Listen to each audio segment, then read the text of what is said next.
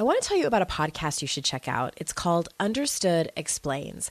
This season of the show is hosted by teacher and special education expert Juliana Urtubey, and it's all about how to navigate individual education plans, also known as IEPs. The latest season of Understood Explains covers topics like how to tell if your child needs an IEP and it busts common myths about special education. As a parent myself of a child who's had an IEP since kindergarten and he's now a 10th grader, I know how confusing, overwhelming, frustrating, sometimes daunting the whole process can be. I checked out an episode of Understood Explains called The Difference Between IEPs and 504 Plans. And what I love about it is how easily Juliana explains everything. She answers common questions that probably every parent or caregiver has. She dispels myths and is concise and to the point. To listen to Understood Explains, search for Understood Explains in your podcast app. That's Understood Explains. And there's a direct link in the show notes if you need it. Putting on a business suit doesn't make you a professional any more than putting on a pair of Jordans and make you a basketball player. It's showing up every single time and doing the work. That discipline, that's what separates the professionals from the amateurs. And that's why there are so many amateurs, but so few professionals. This is your Kick Ass Life podcast, episode number 368 with guest Dre Baldwin. This is the Your Kick Ass Life podcast with Andrea Owen a no BS guide to self help and badassery. Because, ladies, let's face it, life's too short for it to not kick ass. And here's your host, the girl who serves it up straight with a side of crazy, Andrea Owen.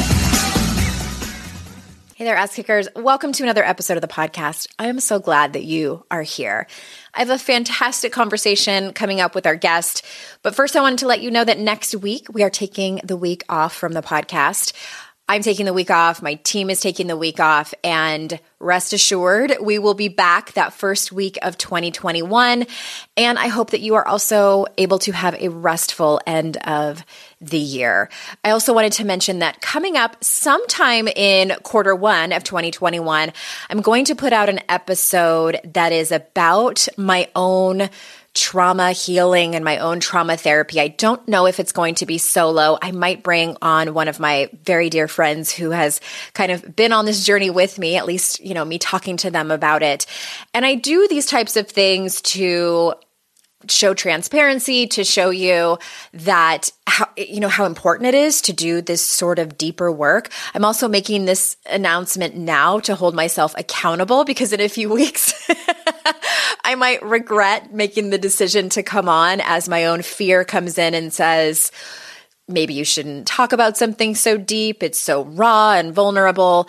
And I think it's important. As I'm sitting here today it just kind of keeps tapping me on the shoulder as something that I think might be helpful for all of you. And I'm going to kind of give you an outsider's perspective, a peek behind the curtain, if you will, on what what the decision was like for me to to do that, to you know how I found someone to hire the right therapist, to do other kind of um, exercises, the resistance that I had in doing some of those somatic exercises, the things that I didn't felt like they helped, the things that did help. I just, I just want to sort of give you that peek and hopefully it will help you in some own work that maybe you've been thinking about or considering or avoiding or resisting all of those things that I do as well. So anyway, Look for that coming up in 2021. And today we're talking to Dre Baldwin. For those of you that don't know him, let me tell you a little bit about him. In just five years, Dre Baldwin went from his high school team's bench to a nine year professional basketball career.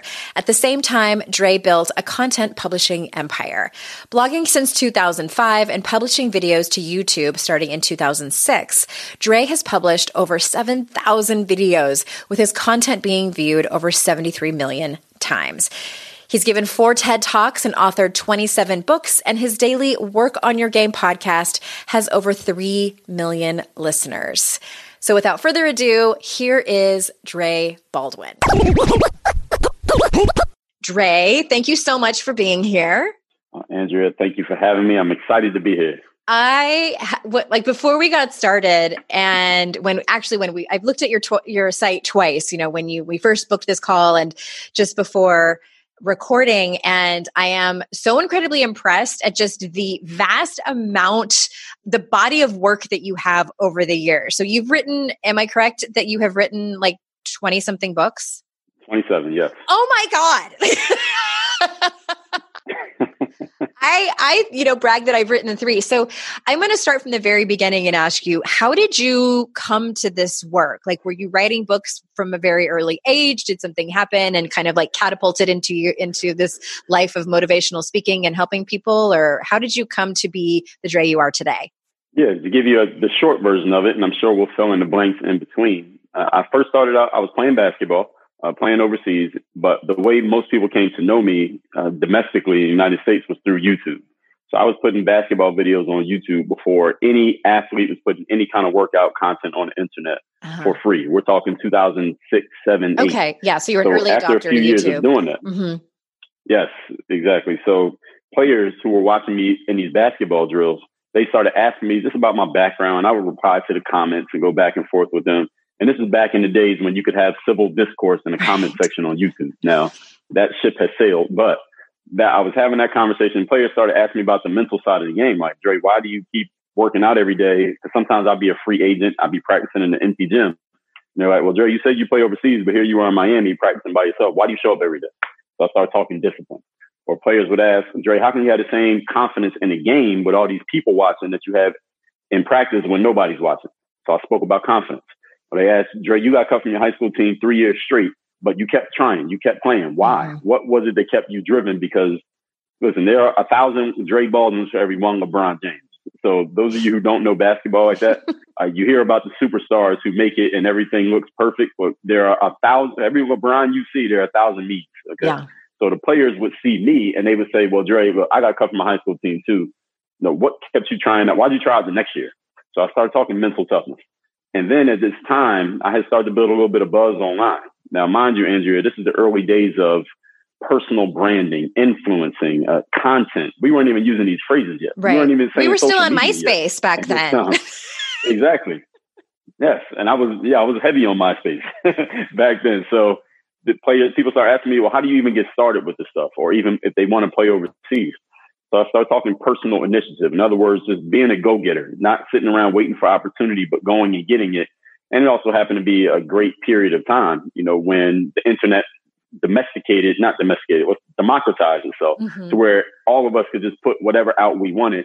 I found out about Kindle Direct Publishing. I said, oh, I can just write a book and I don't need anyone to okay it. Okay, I'll do that. So I wrote my first book, which is basically my early basketball story. It was a terribly written book. but you did it anyway. yeah. To, I did it anyway. By the time I got around, that was in 2010. So Andrea, when I got around to doing an audio book, when I realized I can make my own audio book, and I started, and you know, when you do your own audio, you had to read your own book out loud. Right. And I'm reading through it, and I'm like, this is horrible. I need to redo this. So I had to, I went and rewrote the book, and I did that for maybe my first three books. But as you said, I just took initiative. I saw that it was, it was there was an opportunity, there, and my audience was so bought into me as a person nobody complained about the writing in that book. The only person who ever said it was terrible was me. But I went and rewrote that. And I was at the same time, I was making these basketball training programs. That's how I became an entrepreneur. I called it Hoop Handbook, like Hoop, like basketball mm-hmm. handbook for basketball programs. And every Monday on YouTube, I would make these videos called the weekly motivation because players were asking about this mental stuff. So I just took one day a week and I would make a mindset video, two, three minute video selfie video, way before selfie videos were a thing. I did that for about 400 weeks in a row. And that's how I built the foundation of this whole, you know, work on your game philosophy. And one day somebody left a comment on my video on YouTube and they said, Dre, you are, you know, you're a basketball player and you're making all these hoop handbooks, but every Monday you're talking about mindset. So why don't you make a mental handbook? I said, okay. So that became another one of my books, the mental handbook. So over the years, Andrea, all I've done in creating these books is just answer people's questions. That's mm-hmm. all I mm-hmm. do in creating content. Just answer the questions that people have, whether they ask it directly or I can tell that they have the question, but they don't even quite know what the question is. I just create something that answers it. So whether it's some free content, whether it's a, a tweet, whether it's a book, of course, whatever it is, I'm just answering the questions that I know people have You know, people are telling me it feels like you're reading my mind. That's the highest compliment you can give me because it means I'm really tuned into my audience. Yeah. It sounds like you embraced your your gifts and just really followed again, like read the room and and know what people right. people are really wanting. So and I know there's so many parallels to life that there is in sports. So it seems like it was a, a pretty organic marriage. I'm I'm curious about Mm-hmm. you know what is because you say work on your game. So what is that all about and how can you know the everyday person use it? Somebody who maybe isn't super into basketball. Oh absolutely. Well work on your game is not even about sports. You know it came from i was playing sports and athletes kept asking me for advice and tips and help because they were watching me on youtube. And one day i was in a 24 hour fitness andrea. This was about four o'clock in the morning and I finished doing a workout and I had my camera with me as always. That's another another tip people can keep in mind. Nowadays we all have cameras, yeah. right? Our phones. Mm-hmm. But back then you had to have a separate camera. And I had just finished the workout and I was just thinking about all the questions I kept getting asked on YouTube. And I made a quick little video just talking to the camera. This video is about two minutes long. And I said to the players out there, listen, the reason why you keep getting cut from your team and you're not making the team and your teammates aren't passing you the ball is because look at where we are right now. I'm in the gym practicing you're on YouTube watching videos. So what you need to do is stop watching YouTube, stop playing Xbox, stop standing on the corner, and go work on your game. And I put some other colorful language in there, mm-hmm. but this is what people picked up on. They picked up on that work on your game phrase, and that's where I started using it. And the great thing about it is that people pretty much you can it's kind of self-explanatory as soon as you hear work on your game. Okay, I get it. So people see me with the work on your game hat when I'm walking around Miami. They're like, oh, work on your game. I like that. So what is it about? It's about taking the mental tools necessary to succeed in the sports world, to get to that top 1% where you're a professional and getting paid to play your sport, and t- taking those same tools and applying them at work and applying those tools in life. And of mm-hmm. course, any athletes out there, you can apply them in sports. And the four uh, basic principles, as I, I just touched on, are discipline, show up every day and do the work, confidence, put yourself out there boldly and authentically, mental toughness, keep showing up, doing the work, putting yourself out there, even when the success you've expected to achieve is yet to be achieved, and personal initiatives make things happen instead of waiting for things to happen. I love those four pillars. Okay, so it's discipline, confidence, mental toughness, and then did you say personal initiative? Was that did I did I have all four? Yes. Okay. Yes. All right. And so why do you think that discipline is such an important aspect of success? I'd love your thoughts on that. Oh, wow. Well, discipline is the foundation. Uh-huh. Discipline is the very foundation for several reasons. Number one, a lot of people resist discipline. So coming from the sports world and being that it's competitive, because in the professional sports world, everybody can't make it. Right? Everybody can, you know, if you pass the bar, anybody can become a lawyer. Anybody can, you know, start a podcast, for example anybody can start a YouTube channel. Everybody can't make the NBA. Everybody cannot play on the, the national soccer team mm-hmm. because there's a limit to how many jobs there are. So if you want to separate yourself in the sports world, you ha- you can look at your competition, see what they're not doing, and do that, and that automatically puts you ahead of most people. A lot of people don't want to be disciplined because discipline entails doing the same things over and over again on a consistent basis with very little variance in performance. and sometimes it gets boring. And yeah. Oh, of course. And hard. It can be extreme. It can be very tedious. It's it can be very monotonous, and this is what keeps people from getting mm-hmm. to that highest level because they're not willing to do the same things over and over again. I mean, if you think about it, whoever, wherever you're listening to this this show right now, I mean, if you open up the Apple Podcast app or Spotify, or you go into the Apple Store, or you go to McDonald's, or you go to get your gas, your oil change, is the exact same experience over and over and over again. Now, it might not be monotonous to you because you're not doing it all the time, but for the people who work there, people who work at Apple, the engineers, it's the same stuff over and over again. At Spotify, the same stuff over McDonald's, the same process over and over again. And that's the reason why they are so successful. So the thing that I tell people about being a professional, one of the key areas of being a professional is not the performance when the lights are on. It's everything you're doing when the lights are not on, yeah. when nobody's watching, when nobody's paying attention. What I tell people about sports is when you hear an athlete tell you that they're retiring, they're not going to play anymore, not because they got tired of the games. Right, the games are the fun part. Right, playing, if all basketball was was playing in the games, Andrea, we wouldn't be on this call right now. Yeah. I'd be playing basketball somewhere. playing the games are the easiest, funnest part of being a professional athlete. The reason an athlete stops playing is because of everything else.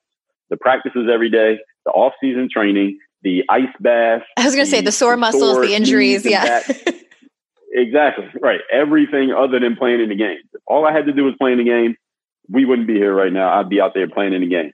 So being a professional is your willingness to show up every single day and perform regardless of how you are feeling. That's what makes you a pro. It's not about now by the, the dictionary definition is you make money, right? You get paid, you have a, a title, you get yourself a nice suit, you got yourself a corner office, you got a business card, a nice car, all of that. Listen, what I tell people, uh, Andrea, is that putting on a business suit doesn't make you a professional any more than putting on a pair of Jordans and make you a basketball player. Mm-hmm. It's showing up every single time and doing the work. That discipline, that's what separates the professionals from the amateurs. And that's why there are so many amateurs, but so few professionals. There's definitely been times in my life where my paycheck ran out before I got paid again, and I wish I could have accessed my next paycheck a few days before I was due to get it. Well, what if I told you that can happen with Earnin? Earnin is an app that gives you access to your pay as you work up to $100 per day or up to $750 per pay period. Just download the Earnin app and verify your paycheck. Then access up to $100 a day as you work and leave an optional tip. Any money you access plus tips are automatically repaid from your next paycheck. You can use Earnin for anything you need to therapy visits, rent, or even extra self help books. Make Earnin a part of your financial routine and join Earnin's over 3.5 million customers who say things like, when I think about Earnin, I think about financial stability and security. It gives me a lot of peace of mind. Download Earnin today, spelled E A R N I N, in the Google Play or Apple App Store. When you download the Earnin app, type in noise under podcast when you sign up. It really helps the show. Noise under podcast. Subject to your available earnings, location, daily max, and pay period max. See earnin.com slash TOS for details. Earnin is a financial technology company, not a bank. Bank products are issued by Evolve Bank and Trust, member FDIC.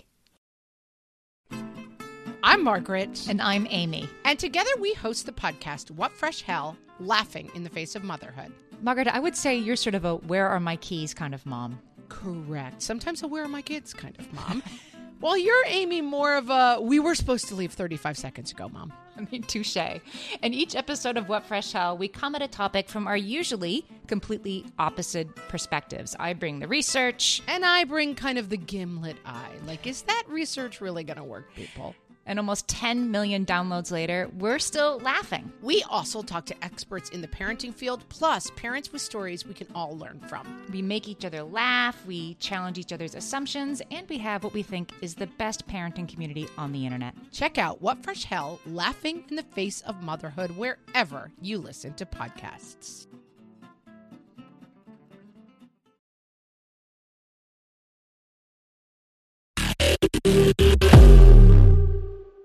I love this and it makes me think of what you and I were chatting about before we started recording in my my former roller derby days and and I I, I was telling you like I miss it so much. I can feel it viscerally and I I watch derby on on YouTube and and and I start thinking about going back and the truth of it is like I don't want the discipline of having to go to practice two or three times a week and all the volunteer hours that right. we have to do for fundraising and all of the the other stuff because they're they're league run. Uh, I don't want any of that. Mm. I just want to be at the bouts, like where all the fame and glory is, where it's really exactly. exciting. So I have found when I think of discipline, I, I there's a part of me that recoils a little bit because I think, like many people listening, I've spent years feeling like I need to be disciplined about things that don't really matter, which is diet culture. And we, that is another conversation for another time. However, now I look at it as when I think about something I want, and I, I, have to ask myself, do I want all of the stuff that goes along with it in order to get me there? So, for instance, maybe a mm-hmm. better example than the roller derby one is like, I want to be I want to have a body that functions and works very, very well. And so now that I am 45, it's different now than it was before in terms of me working out. Like now, I mean, I'm not kidding, Dre, when I tell you, like, I hurt my shoulder taking off my sports bra not that long ago. Like, I threw my back out lifting a bottle or a gallon of milk incorrectly. I'm not joking. So, like, I need to do these functional movements and, and be strong enough to just mm-hmm be able to pick up a gallon of milk and take off my sports bra. And so when I think about like, oh, I don't want to get on the Peloton today. I don't want to lift weights today. And I ask myself, is it more comfortable for me to ha- can I can I survive the discomfort of having to get on the bike for 45 minutes today because the payoff is going to be way less injuries. I am more strong. So that that's kind of what I weigh out. And the answer 99% of the time is is yes. I want the thing. I don't know if I'm explaining this very well. I want the thing over there and it is worth the discomfort and boredom of getting on the bike for 45 minutes. Yes, and you are absolutely explaining it right. And this is the, the answer. What you just said is the answer that I give when someone asks, you know, how does someone start actually being disciplined? How can someone implement discipline if they've never had it before? The answer is, what do you want strongly enough that you are willing to be disciplined? Mm-hmm. Because you can't force someone to be disciplined unless they're going to hire, unless you're going to hire a coach or you know, a drill sergeant to scream in your face to hold you accountable. You have to still want something, right? You have to want something strong enough to implement the discipline. Because even if uh, I hook someone up with an accountability partner, or you hire a coach, or you sign up for some system that's going to show you exactly what to do next, you still have human will. You still have the right to not show up to your training session. Mm-hmm. You can still tell your coach you're fired. You can still, you know, not come to the gym. You can still not follow the process. So eventually it all boils down to the individual person. Do you want this outcome enough that you're willing to submit to the discipline of the process, whatever that process happens to be? Right. And as far as what you talked about, Andrea, I'm a few years younger than you. I'm 38, but I know what you mean now that I, I start to feel that a little, little aches and bruises last a little bit longer now. Mm-hmm. So, you know, I run changing. now. I don't play basketball anymore. Right. So I'm, I'm running and my knees bother me just a little bit more. And I hurt my lower back the other day. I think I was just being careless doing some deadlifting. I wasn't even lifting heavy weight. You got to watch out for those gallons of milk, Dre. I'm telling you, like it's not the deadlifts. it's like eight and a half pounds. Yeah, well, the, the amount of weight, the amount of weight I was lifting was about the weight of a, a gallon of milk. but I think I just wasn't paying attention. I yeah. wasn't focused, and I tweaked my lower back, and it hurt. It hurt me to run, or hurt me to get up and sit down because I wasn't paying attention. That wouldn't have happened when I was 24. Right. But I absolutely get what you mean. Okay. Well, I'm I we talk a lot about confidence over here because I feel like it's something that you know even people who feel like they do really pretty well in life and are successful and they can still work on their confidence a little bit. So, how do you feel that discipline creates confidence? Oh, man, well, discipline well, definition of confidence is your belief in your ability to do something. Mm-hmm. So the common question with confidence, especially for young athletes, is how can I be confident if I never did it before? So number one, it's the discipline of knowing that you put in the work. When you know that you have put in the work, you have earned your right to be confident. And sometimes when I talk about this concept of confidence, especially with the way that I present myself and talk about it, some people say, well, I want to be confident, Dre, but I don't want to be arrogant. I don't want to be cocky. You know, I, mm-hmm. I still want to be humble. And what I tell people is discipline, being disciplined, showing up every single day and doing the work is the most humble thing you can possibly do what better show of humility is there than you showing up every day and putting the work in in your business and your relationships and your sport and whatever you're doing? Because if you didn't believe you needed to get better if you didn't believe you needed to do more work you wouldn't be there. So showing up every day to practice as an athlete earns you the right to be confident so confident that some people might call you cocky once you get into the once you get into the performance kind of like a story I tell of, of Floyd Mayweather, the boxer. Mm-hmm. He was about to fight a big prize fight one night, and the wrestler Triple H was at the fight, and the two these two guys know each other. So Triple H gets invited back to the locker room. He's hanging with Floyd right before this huge prize fight, and you know Floyd fights for you know hundred million dollars and all his belts wow. on the line, and Floyd is sitting there just talking, watching TV, laid out as if nothing's happening. And Triple H notices on the there's a clock counting down in the locker room that down to about 30 minutes. And Triple H, knowing how he needs to get prepared for his performances, he says, let me get out of Floyd's way so Floyd can get himself prepared. So he excuses himself from the locker room, but Floyd says, no, you're cool. You don't need to leave. So they stay, they hang out. And then it gets down to about 10 minutes on the clock. And Triple H is like, man, I, I'm going to get out of here. Let me get out of your way. And Floyd kind of got a little bit annoyed with Triple H. And he said, look, man, if I'm not ready to go perform right now, nothing I'm going to do in the next 10 minutes is going to get me ready to perform. And those of you who follow boxing, uh, you know Floyd's undefeated. So whatever fight that was, he won because he had already done the work. He had already put the time in and earned his right to be confident. And the concept that I share with people when we talk confidence, Andrea, is called the super you. So the super you is not faking it till you make it, mm-hmm. which is mm-hmm. a common concept people talk about when it comes to confidence. I don't, I do not believe in fake it till you make it. I don't believe it's a real thing because faking it, if you tell your brain that you're faking it, your subconscious mind knows what you said. Now, you can't fool your subconscious. And it, it takes everything you say literally. So if you say, I'm faking to be, let's say you're a boxer, I'm going to fake to be Floyd Mayweather, or you're an author, I'm going to fake to be Andrea Owens, or your brain knows that you're faking. It knows that you're pretending. It knows at some point the jig is up, right? It knows that at midnight, like Cinderella, you're going to go from wearing that beautiful ball gown back to the rags, right? And now you got to run home so nobody sees you. But when you decide to unlock the super you, you are still being yourself at your highest level of confidence. And that's where you can unlock the skill. And I'll give you one uh, story with that. There was a high school basketball player. He was a mediocre player. Now, basketball team has about 12 players on the team. This kid was maybe the ninth or 10th best player on the team, mediocre at best, on his best day. But this day in practice, the coach gathers everyone up and says, Today, I want each one of you to show each other how you play. Instead of me, the coach, criticizing you and telling you what you do wrong, I want each one of you to show each other what you do wrong. So he goes down the line and he assigns each player to pretend to be one of their teammates all day in practice. Oof. So he's assigning you going to be him, you be him, you be him. And he tells each player, look, pay attention to the guy who's being you today. So every mistake that he's making, you know that's what you do. And now you know it's not me as the coach that's trying to trying to rag on you. Your own teammates telling you. So you can't think that I'm hating on you. So this player, this mediocre guy, the storyteller, he happens just by luck of the draw, he gets assigned to be his teammate Mike. And Mike happens to be the best player on the team. Now, this guy's the ninth or tenth best player, but his assignment, according to his coach, is to be the best player on the team.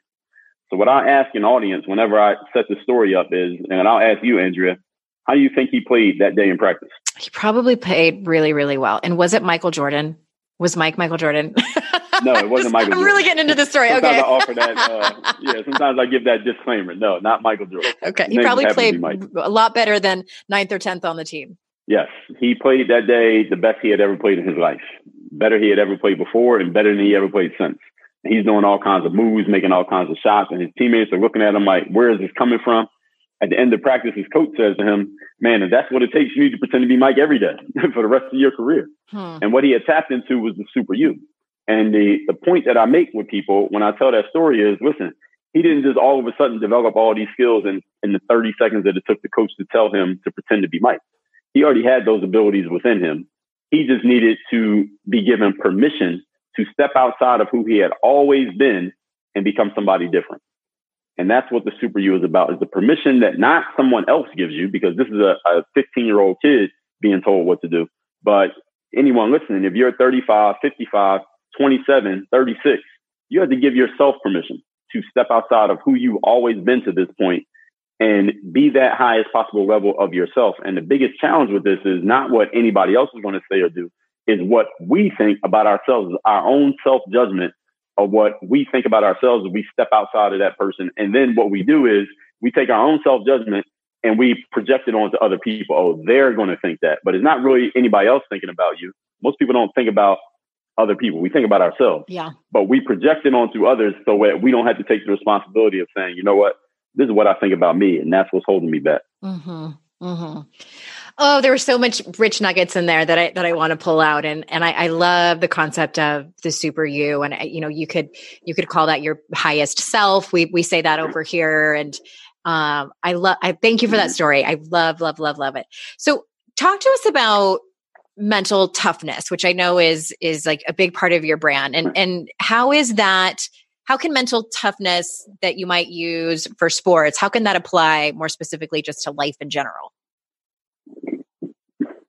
course mental toughness i define it as your willingness and ability to continue being disciplined meaning you keep showing up doing the work and being confident meaning you keep putting yourself out there boldly and authentically and believing in your process even though the success that you expected to achieve by this point has yet to be achieved.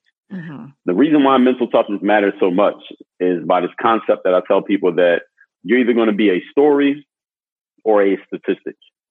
If anyone has ever started a business, uh, launched a podcast, uh, tried to become a, a, professional in a sport, uh, you try to get a book deal, mm-hmm. how often do you hear people trot out to you and, and they're trying to help you? They'll tell you something like, well, listen, 99% of people who get publishing deals never earn out their advances. I'm sure you heard that before, mm-hmm. Andrea. Yeah, I've heard or they say, you know, most, yes, most podcasts that launch, uh, they, they're dead within six months. Yeah. Or most people who try to make it to the NFL, 99% of them don't make it. Here's the thing. So everybody in life is going to go through some, through some shit. You either are going through some shit right now, you just finished going through some, or you're about to, right? What separates the stories from the statistics is not the fact that some people went through less shit or they went through more shit is the fact that the stories are the people who went through the shit, kept going, and then they got to the outcome. And now what do they do? They get to write a book, start a podcast, get on a stage, and they get to tell you the story of how they went through the same shit that the people in the audience are going through. But I kept going. Here are the techniques that I used to deal with it. And here's what happened on the other side. And that's how I'm on this stage. That's why my face is on the cover of this book. Whereas the other people, the statistics, and this is the majority of people out there, they go through the same shit that uh, the stories go through, but something slows them down.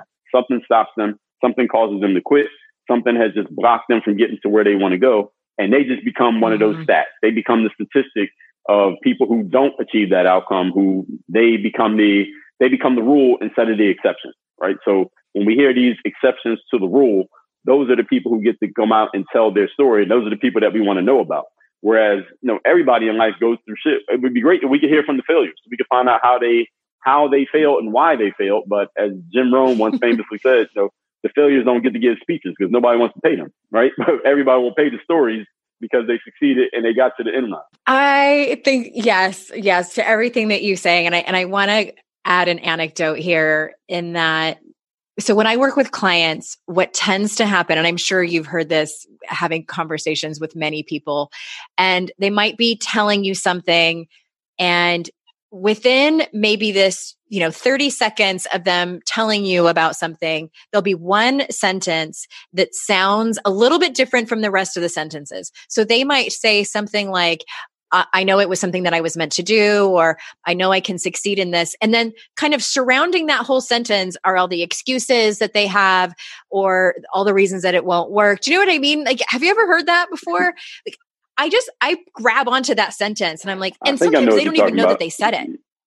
And the way I describe that is like, that's your essential self. Like, that is your, your highest self that spit that sentence out so easily and especially if i can see the person like it's uh, their their body changes too and and i and i'm telling you like sometimes they don't even remember that they said the one thing and i always point that out to them because like that's what i want more of so i'll give you an example I was talking to my literary agent a few years ago, and we were, he was in negotiations with my contract for my second book, How to Stop Feeling Like Shit.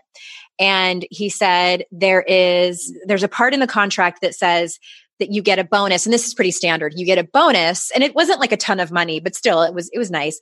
Uh, you get a bonus if you earn out within 12 months of your book being published. So what that means is like you sell enough copies to earn out your advance and that's what you said you know 99% of authors don't earn out ever.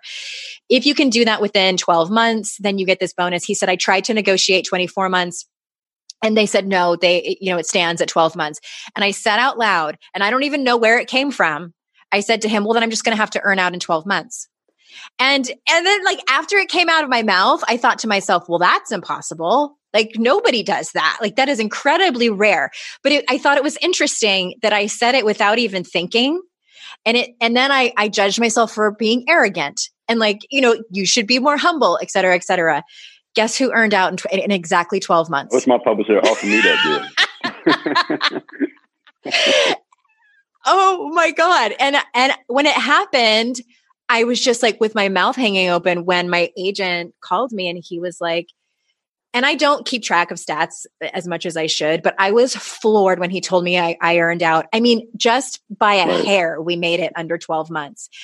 And i i tell that story because i personally have tried to to really listen to that voice, whether it's internal or it's things that I say out loud that I judge for being arrogant or bragging or impractical or impossible. And I look at that as my, yes. su- is that what you called it? A super you? Exactly. That's my super you. And a lot of times, you know, it's my, it's my best self. It's, it's my, my highest version of me that really wants to come forward and, and be of service to people. That's the version of each one of us, Andrea, that has been socialized out of us. Right? When we're born as babies, we get whatever yes. we want, right? We make noise and cry until we get right. Somebody picks us Hopefully, up, diaper, yeah. they give us the the the the binky that goes in the mouth, or you know whatever it is that we need, blows our nose, uh-huh. whatever the situation. But then as we get older, we start to understand language. We get taught that we're not always going to get what we want. We can't always have what we want, and all these these sayings, depending on the adults that you're around. Everybody, adults learn these limiting beliefs, and then they be they get hardened into just strong beliefs. They get hardened into convictions, and then we pass them along to the next generation. And then, you know, people just they have these barriers built up inside of themselves, and we don't even realize that these were handed to us. We didn't come up with these opinions and beliefs; they they were assigned to us right by people who are just as limited or maybe even more limited than we are and we don't realize it. And it's only when people get with somebody like yourself, Andrea, and they realize, oh, this was this was taught to me. I don't have to believe this. This isn't the way that I have to live. I can do something differently. But the the biggest challenge in the world these days, Andrea, and you know this, is that people have to seek it out. You know, it's not like you can go, you know, running from person to person to tell them, hey, mm-hmm. here's the way you can look at yourself differently. They have to come looking for what you're offering. And if they're not looking for it and they're not interested, then they could live their entire lives with all this value within them that they never get out of them. And then they, as I like to say, they eventually go to the most valuable real estate on earth, which is known as the cemetery, the graveyard, because all that value is in people. And they never, they never oh get it out gosh. of them. They never uh-huh. get the music out of them. yeah. No one told us the truth about parenthood. Why? This is the podcast everyone needed before they had kids because now that those little ones are here, whew, there is a lot to unpack. I'm Rachel Shepardota, and I am your host for the podcast No One Told Us, where we tell the truth about parenting and let you in on all the stuff you really should have known about before having kids. I am the founder of Hey Sleepy Baby, but this podcast is so much more than sleep. We'll be diving into all the topics that you really care about and need to know while you do your best job raising those adorable, tiny humans. Our goal is to just make you feel less alone and less overwhelmed. There are so many things that no one tells us before becoming a parent. And I think that we should really pull back the curtain on becoming a first time or second time mom or dad to share the good, the bad, and the ugly. We'll have a little education, a little fun, and a whole lot of heart that goes into each and every episode. So join me and our amazing guests each week to hear us talk about what no one told us. Hey there, I'm Debbie Reber, the founder of Tilt Parenting and the author of the book Differently Wired. The mission of Tilt is to change the way neurodivergence, whether that's having a learning disability, having ADHD, being gifted, autistic, or some combination of all of the above, is perceived and experienced so differently wired kids and the parents like us raising them can truly thrive. On the Tilt Parenting podcast, I get to talk with authors, therapists, educators, and parenting experts who are committed to this mission. I ask the questions my listeners are most curious about when it comes to supporting our kids. And in turn, my guests share strategies for challenges, out of the box ideas for navigating school, best practices for therapies, tips for advocating, and so many thoughtful insights on what it really takes to help our kids grow up feeling seen and respected so they can create awesome lives for themselves. I know that raising a differently wired kid can feel overwhelming and isolating, but I promise you, you are not alone and it can feel so much better. If you're on this parenting journey, come listen to Tilt Parenting. Together, we can shift this paradigm and show up for our exceptional kids with hope, possibility, and joy.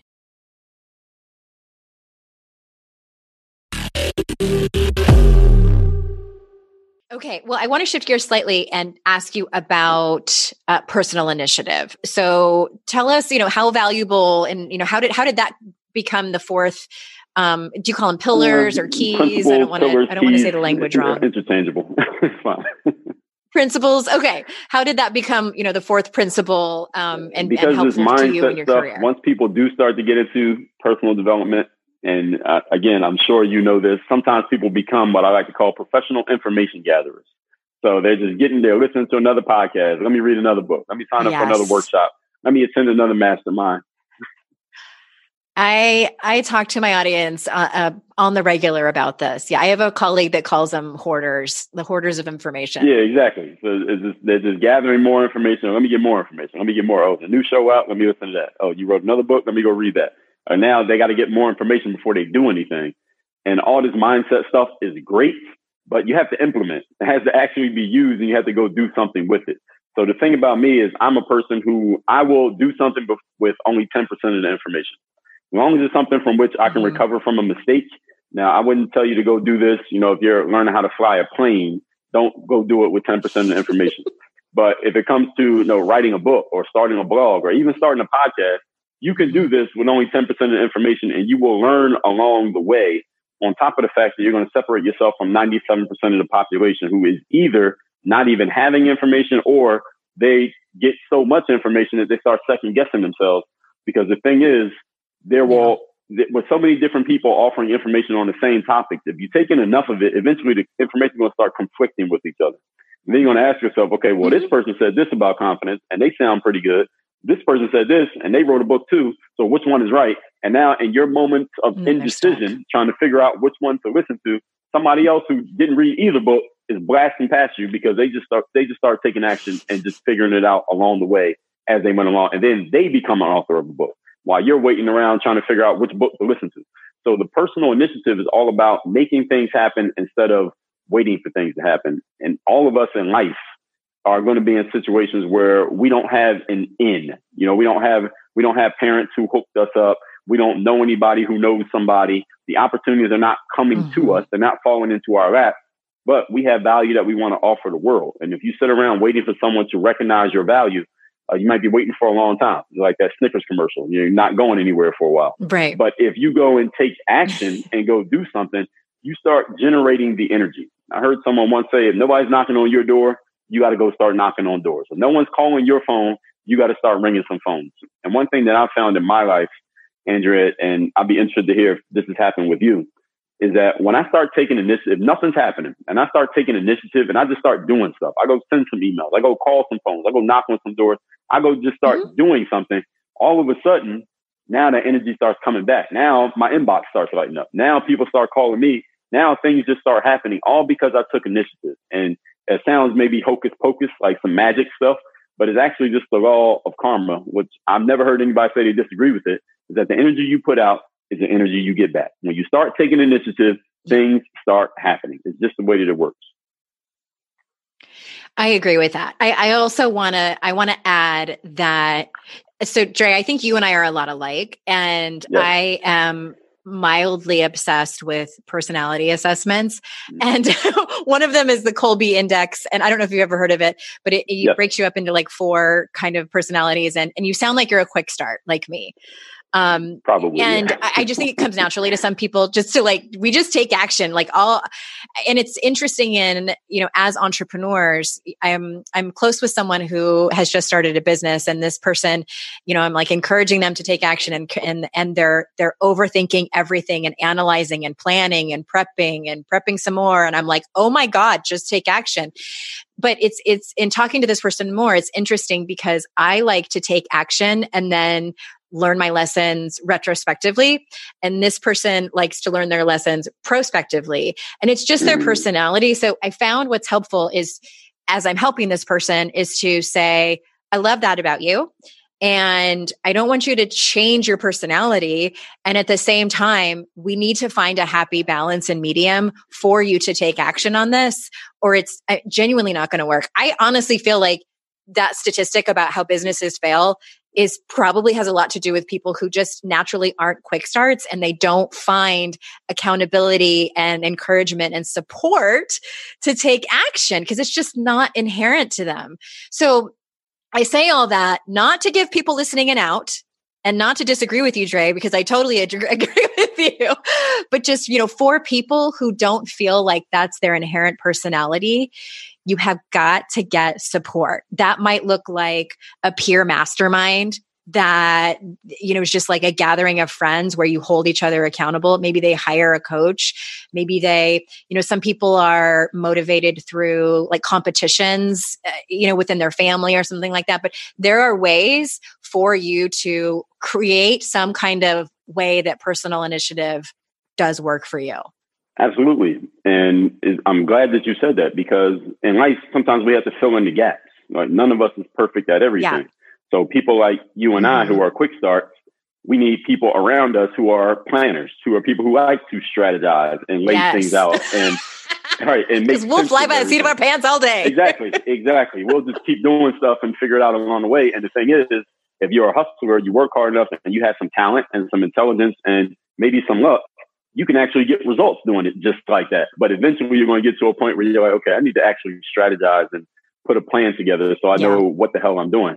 And then there are people on the other side who are more of the planning and strategizing. Let me get everything right before I start. They need to be balanced out with someone who's like, okay, let's go do something. Let's go take some action here. So mm-hmm. in life, none of us is you know perfect, perfectly well rounded. Everybody it needs something. Every team needs a like on a, a, sports team. Team. You got the shooters who score all the points, yeah. and you got the rebounders who grab the rebounds, the defenders who you know play defense. They don't score much. You got the guy sitting on the bench who never get in the game.